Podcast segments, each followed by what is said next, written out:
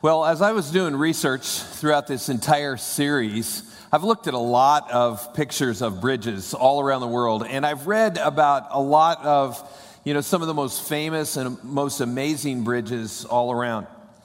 But this bridge that I want to show you now is so unique in the sense that it's probably one of the few bridges that I'm pretty positive that I will never cross. I would never even try it. This is the Hussaini Suspension Bridge and it is considered to be the most dangerous bridge in the entire world. Now, if you see it and study it long enough, you'll see why they say that. It is found in northern Pakistan, and the experts say that it's relatively safe. Relatively safe? You, you gotta be kidding me. Listen to what they say about it. You are warned before you cross it that the crosswinds are strong enough that they may blow you off of this bridge while you're trying to cross it. How is that relatively safe? It's crazy. It does very little to ease one's conscience, ease one's nerves, when you notice there's this older, broken down bridge hanging there in tatters next to what they refer to as the new bridge. Relatively safe, my foot. That's not safe at all. You'd be crazy to cross that bridge. I don't know if you're this way, but when I see something like this, I wonder how did they do that? I mean, this is a really remote part of Pakistan. There's not a lot of roads there, so there's not a lot of heavy equipment that gets into these areas. I wonder how they built this bridge. How did they how did they get those cables across that river? How did they do that?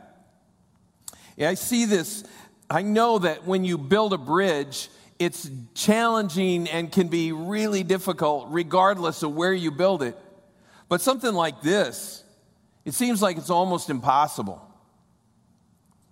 When I think about the world right now, so much of it seems out of control. And that's created so much uncertainty for so many people. It started me thinking how similar it feels to driving down a road knowing that somewhere up ahead there's a bridge that's out. Am I going to deal with that? Am I going to have to face that? Many are looking at the future with a certain amount of fear and uncertainty. I know we've in the past had times where we've faced all kinds of difficulties. I mean, serious difficulties, but for some reason, this seems really different. There are these disagreements, seemingly all around our country arguments, anger. Nobody seems to have any solutions for these challenges that we're facing. And as we face these seismic challenges, what can we do about it? You and I. The body of Christ. What could the church do about it? If it is possible, what could we be part of if we were part of the solution that was actually put into place to repair what has been broken. All these disagreements have led to divisions that, if left unaddressed, if they go long enough, they will do serious long term damage to our culture, to this community, maybe to this church, even possibly to some of the families that are watching this message to me together with me today. So, what is the remedy? If it is possible, how do we fix this?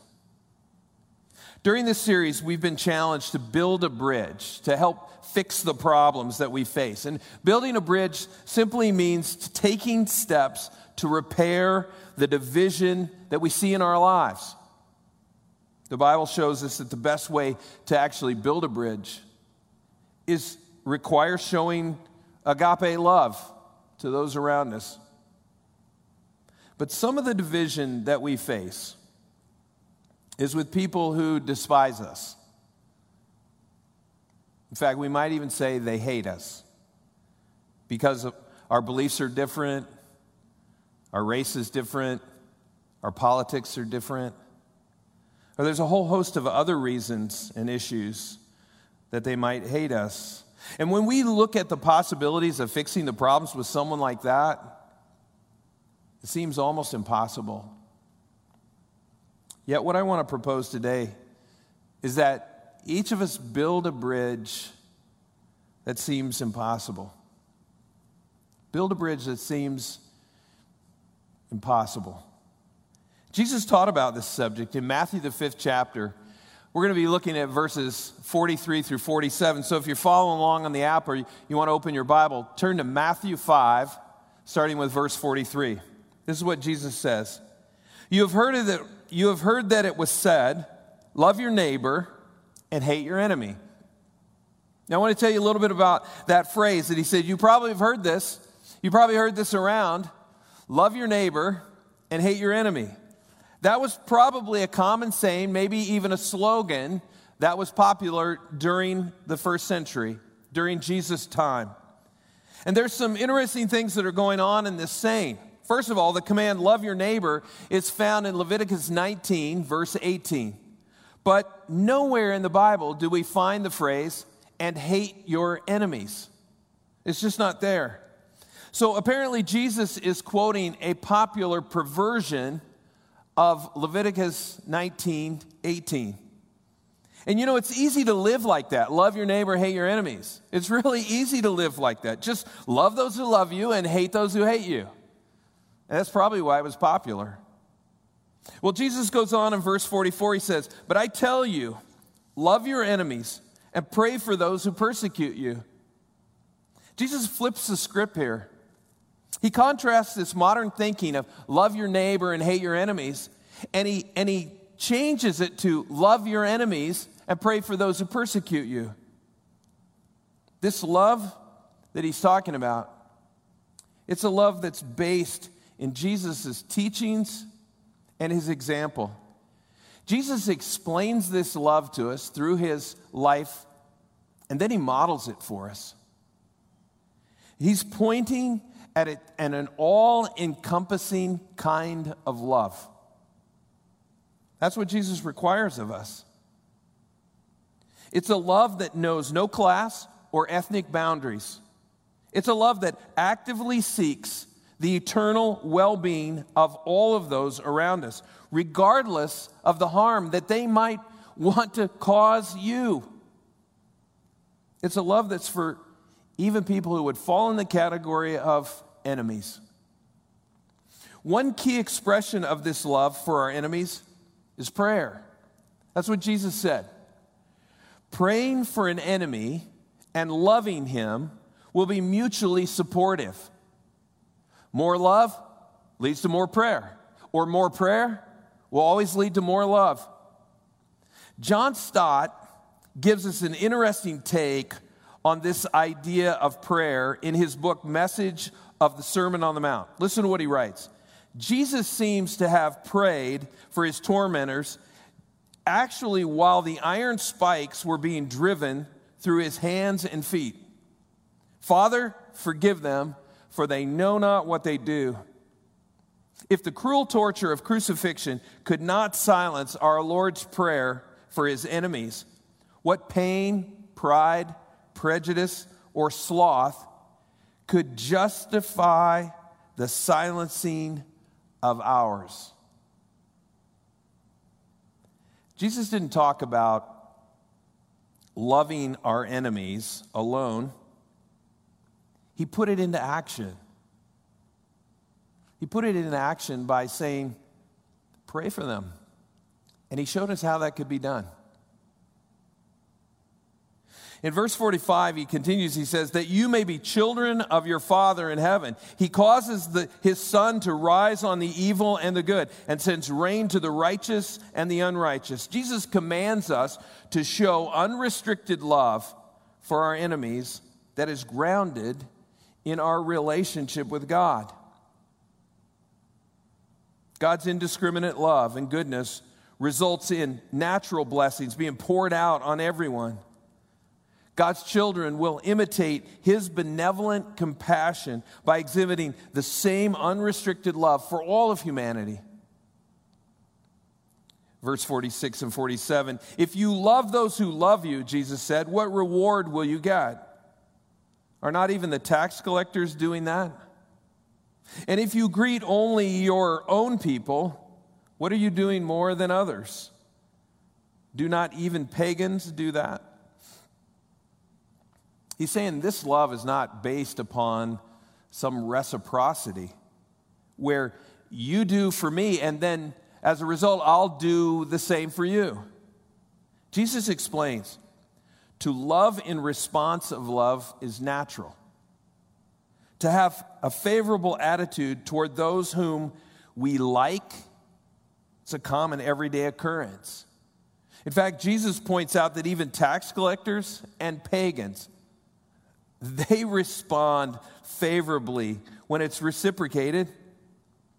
In this passage, Jesus calls his followers to an exceptional love that is grounded in the very heart of God. And the Bible talks about this all throughout it. This whole idea of how God sees our enemies. Look at what he says in a number of these verses that give us insight in how our hearts should be toward those who might even hate us. Certainly, they wear, they, they wear the title enemy in our lives. Proverbs 24 17 says, Do not gloat when your enemy falls. When they stumble, do not let your heart rejoice.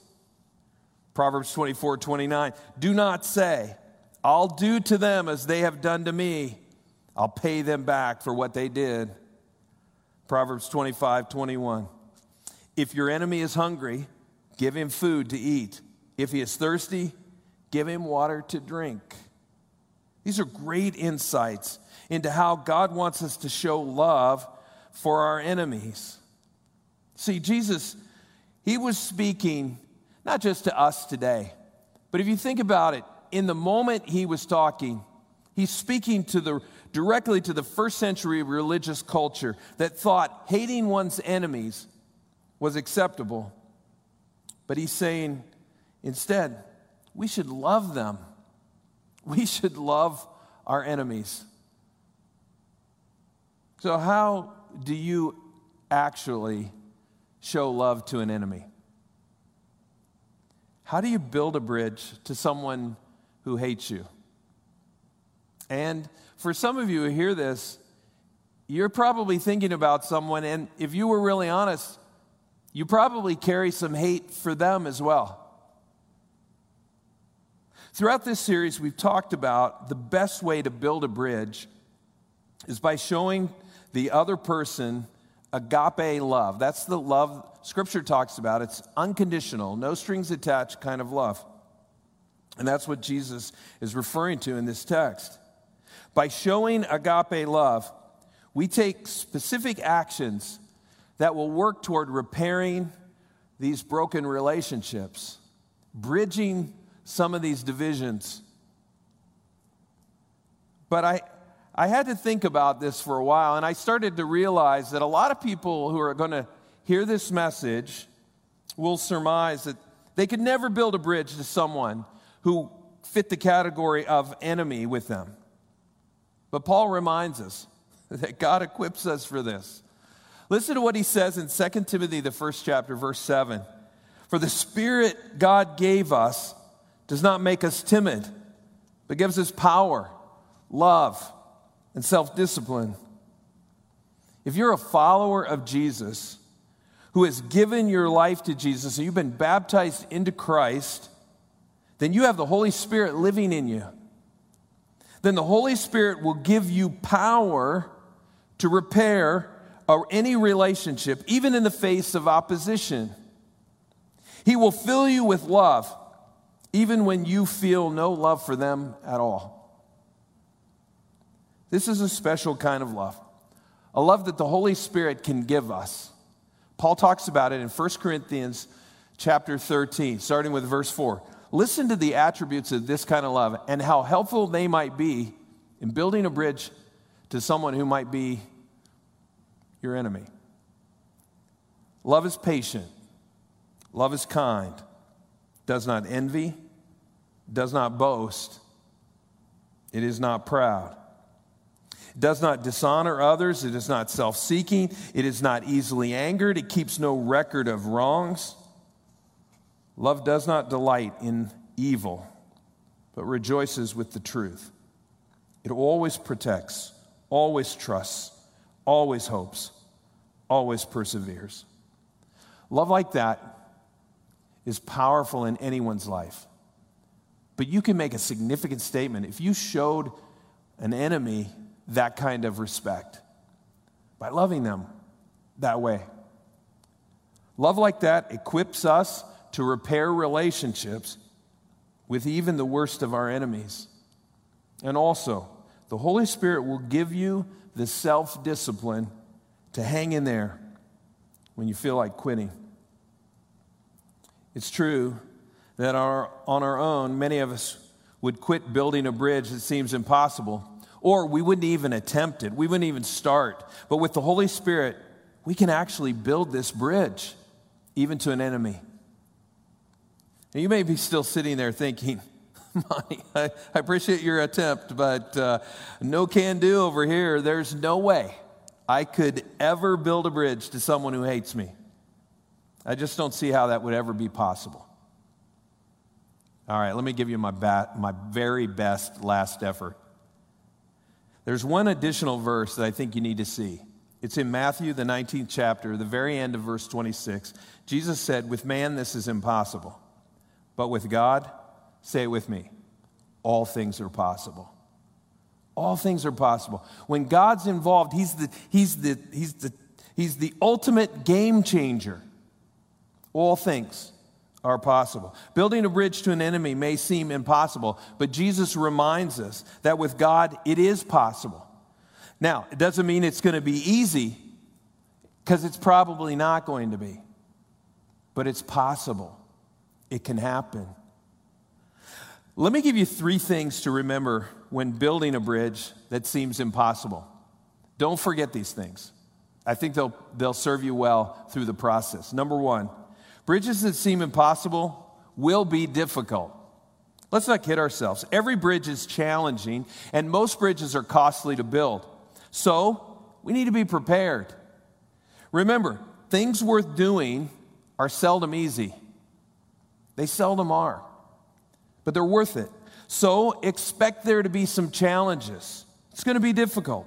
But keep in mind that if you get to the other side, you finish building this bridge, it'll be all worth it. Trust me. You will have restored a relationship and you will stop a little bit of the hate that's been going around our world, a little bit of the dissension. You will have bridged a little bit of the gap and you will have made not only this world better, You'll have made your world better. The second thing I want you to remember is bridges that seem impossible involve real risk. You may put a ton of effort into this bridge only to see it collapse. You may be rejected and ridiculed by the very person you've been trying to repair a relationship with. Tragically, that may happen. But you may also connect find some common ground, and begin repairing that relationship with someone who previously despised you. They hated you. But keep in mind, there's real risk involved here. Number three, bridges that seem impossible are totally worth it. There's an old saying no risk, no reward. With great risk comes the possibility of great reward. There may be failures, setbacks, and even complete start overs along the way. But if you don't risk something, you're never going to gain anything. So take a chance and see what rewards might come when you take a shot and you build a bridge that you thought was impossible.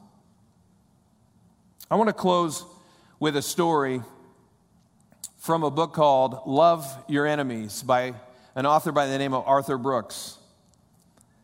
This story is about a bridge that was built that was an impossible bridge. And it was built between two men, two of the most unlikely people to ever be friends. It started on September the 16th, 2017. Hawk Newsome and a group of protesters from Black Lives Matter of New York arrived on the National Mall in Washington, D.C. They were there to confront a group of Trump supporters who'd gathered for what was called the mother of all rallies. People from all over the nation had come in.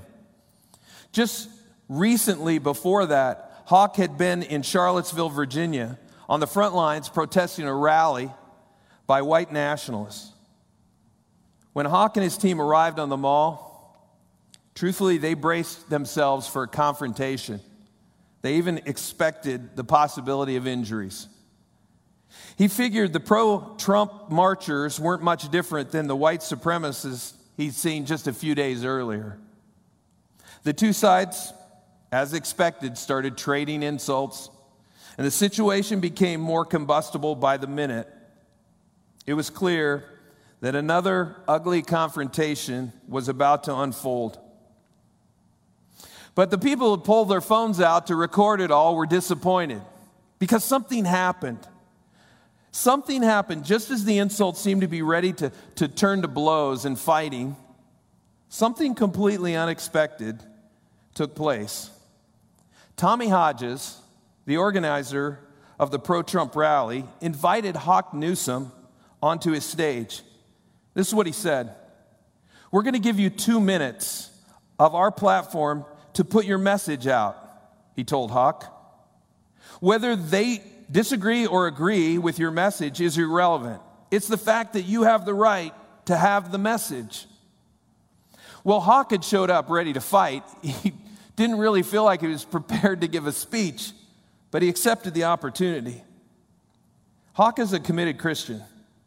So he said to himself, I prayed a short prayer. And as he did, he said, I heard a voice in my heart telling me this let them know who you are. So he took a deep breath and he addressed the hostile crowd with passion and complete sincerity. This is what he said My name is Hawk Newsome.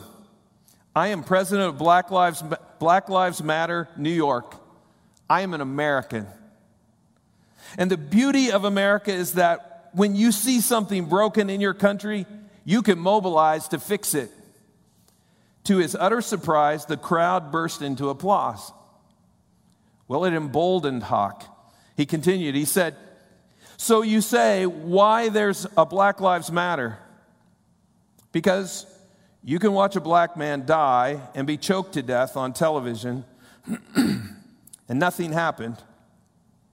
We need to address that. And then someone in the crowd yelled, That was a criminal. Excuse me. And then boos started coming from the crowd. And the speech continued back and forth, back and forth. There was continuing boos and then some applause and more applause and more booing.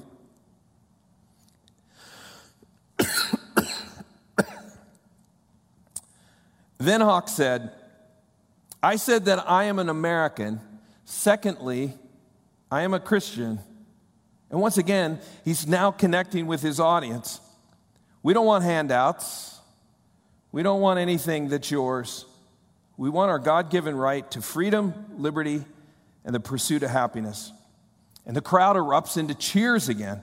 And then someone shouted, All lives matter. And Hawk responded, You're right, my brother. You're right. You're so right.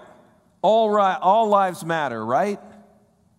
But when a black life is lost, we got no justice. That is why we say Black Lives Matter. Well, his two minutes were almost up, so he concluded his remarks by saying, Listen, I want to leave you with this, and then I'm gone. If we really want to make America great, we do it together. And the crowd roared. They started chanting, USA, USA. A lady standing in the front row reached up and handed Hawk Newsome an American flag, and he held it up and then he started to wave it. More cheers. As he stepped off the stage, to his shock and amazement, he was surrounded by Trump supporters who came up and embraced him. He can honestly say he did not expect that to happen that day. After Hawk, meeting Hawk, a member of a very interesting group who had come to the rally, a member of Bikers for Trump. Now, envision a group that's a lot like the Sons of Anarchy, if you're familiar with that show. A news outlet interviewed one of the bikers for Trump, and this is what he said after meeting Hawk Newsome. I feel that he said, I feel what he said came from his heart. When he got on the stage, I probably agree with 90% of what he said. I listened to him with much love, respect, and honor, and I got that back. So, as far as I'm concerned, he's my brother now. Brotherhood was evidently breaking out all over the National Mall that day. There's a picture of Tommy Hodges and Hawk Newsome. This is what Hawk said it was euphoric. It kind of restored my faith in some of those people because when I spoke truth, they agreed. I feel like we made progress without either yielding, either side yielding. I went from being their enemy to someone they wanted to take pictures with their children. Hawk said the experience changed him, saying he made a decision that day. I decided I'd rather go with love, he said. I'm not out to blast people anymore. I'm not out to argue, to fight. I'm here to make people understand, to make people come together. I'm here for progress. You will never know if building a bridge that seems impossible is actually possible until you try. I'm not sure that few, as, few of us would have given much hope that Hawk Newsome and Tommy Hodges would ever be friends. But because one person took a step to build a bridge and the other respectfully responded, that's what happened. And before they knew it, an impossible bridge was built.